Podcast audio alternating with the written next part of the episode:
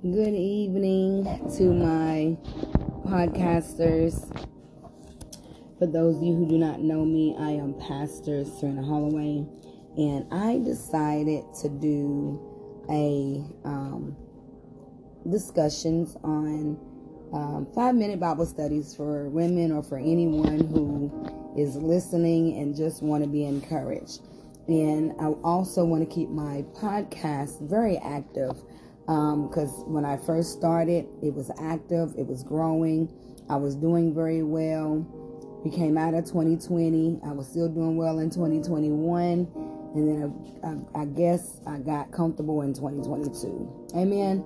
So today is September the 8th, 2023, and it is um, 5 o'clock and we're going to go ahead and get started. And so this topic is powerful prayer.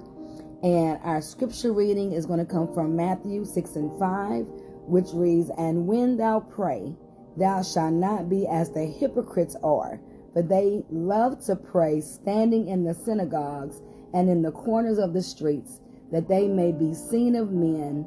Verily I say unto you, they have their reward. This is Jesus teaching us about prayer. And when our, our next scripture is Luke, um, Luke chapter 11, uh, verse 1, and it reads Luke chapter 11, verses 1 through 13. And it reads basically the same thing, but I'm going to read in this particular passage of scripture and read what Luke had to say. And Luke said in uh, chapter 11, verses 1 through 13, he says, And it came to pass that as he was praying in a certain place, when he ceased, one of his disciples said unto him, Lord, teach us to pray, as John also taught his disciples. And Jesus said unto them, When you pray, say, Our Father, which art in heaven, hallowed be thy name, thy kingdom come, thy will be done, as in in heaven, so is in so I'm sorry, so in earth. Give us I'm so sorry, I don't know why I'm stumbling over my words. Give us day by day our daily bread, and forgive us our sins, for we also forgive everyone that is indebted to us. And lead us not into lead us not into temptation, but deliver us from evil. And Jesus went on to say to them, Which of you shall have a friend? and shall go unto him at midnight, and say unto him, Friend, lend me three loaves. For a friend of mine in his journey is come to me, and I have nothing to set before him. And he from within shall answer and say, Trouble me not, the door is now shut, and my children are with me in bed. I cannot rise and give thee. Verse 8 says, I say unto you, though he will not rise and give them, because he is his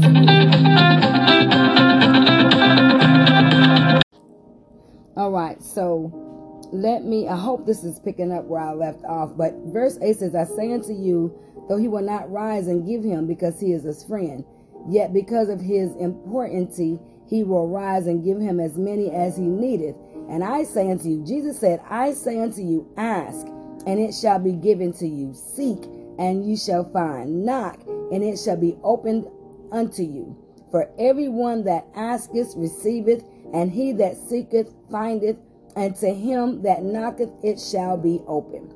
If a son shall ask bread of any of you that is a father, will he give him a stone? Or if he ask a fish, will he for a fish give him a serpent?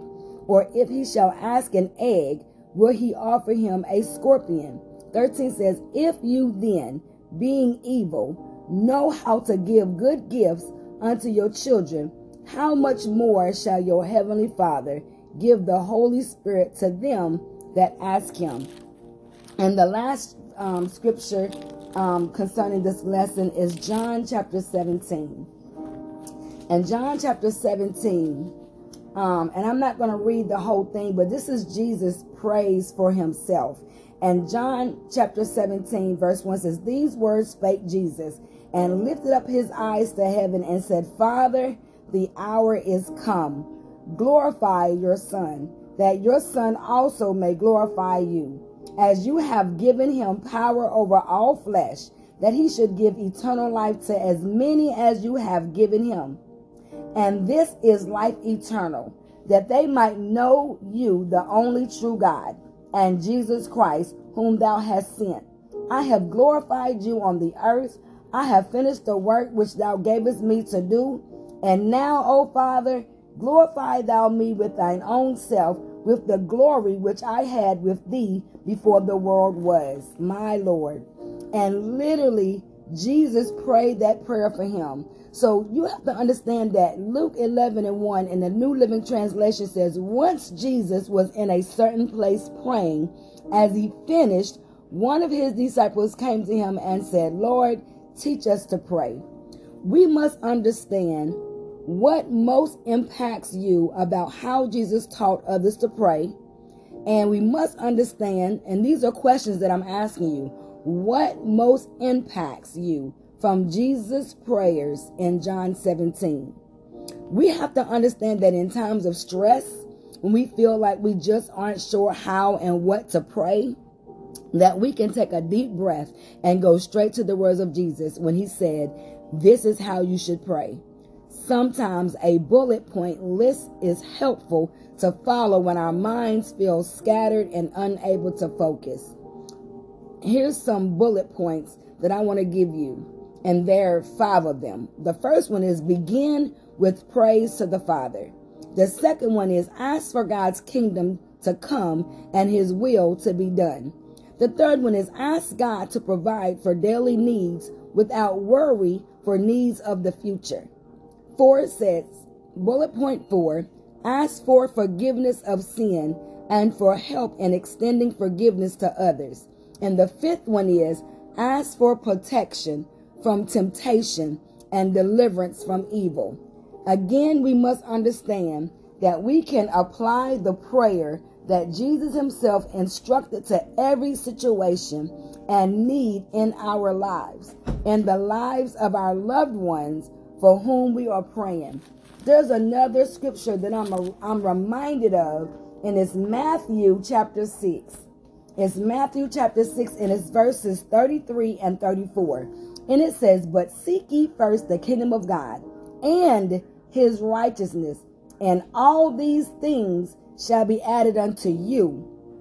34 says, Take therefore no thought for the morrow, for the morrow shall take thought for the things of itself.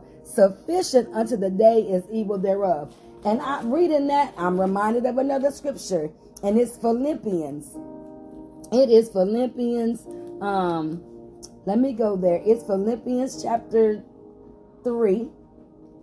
And it, it, it reads in Philippians chapter 3, or no, I believe it's, I'm sorry, it's Philippians chapter 4, verse 6. It says, Be careful for nothing, but in everything by prayer and supplication with thanksgiving, let your requests be made known unto God.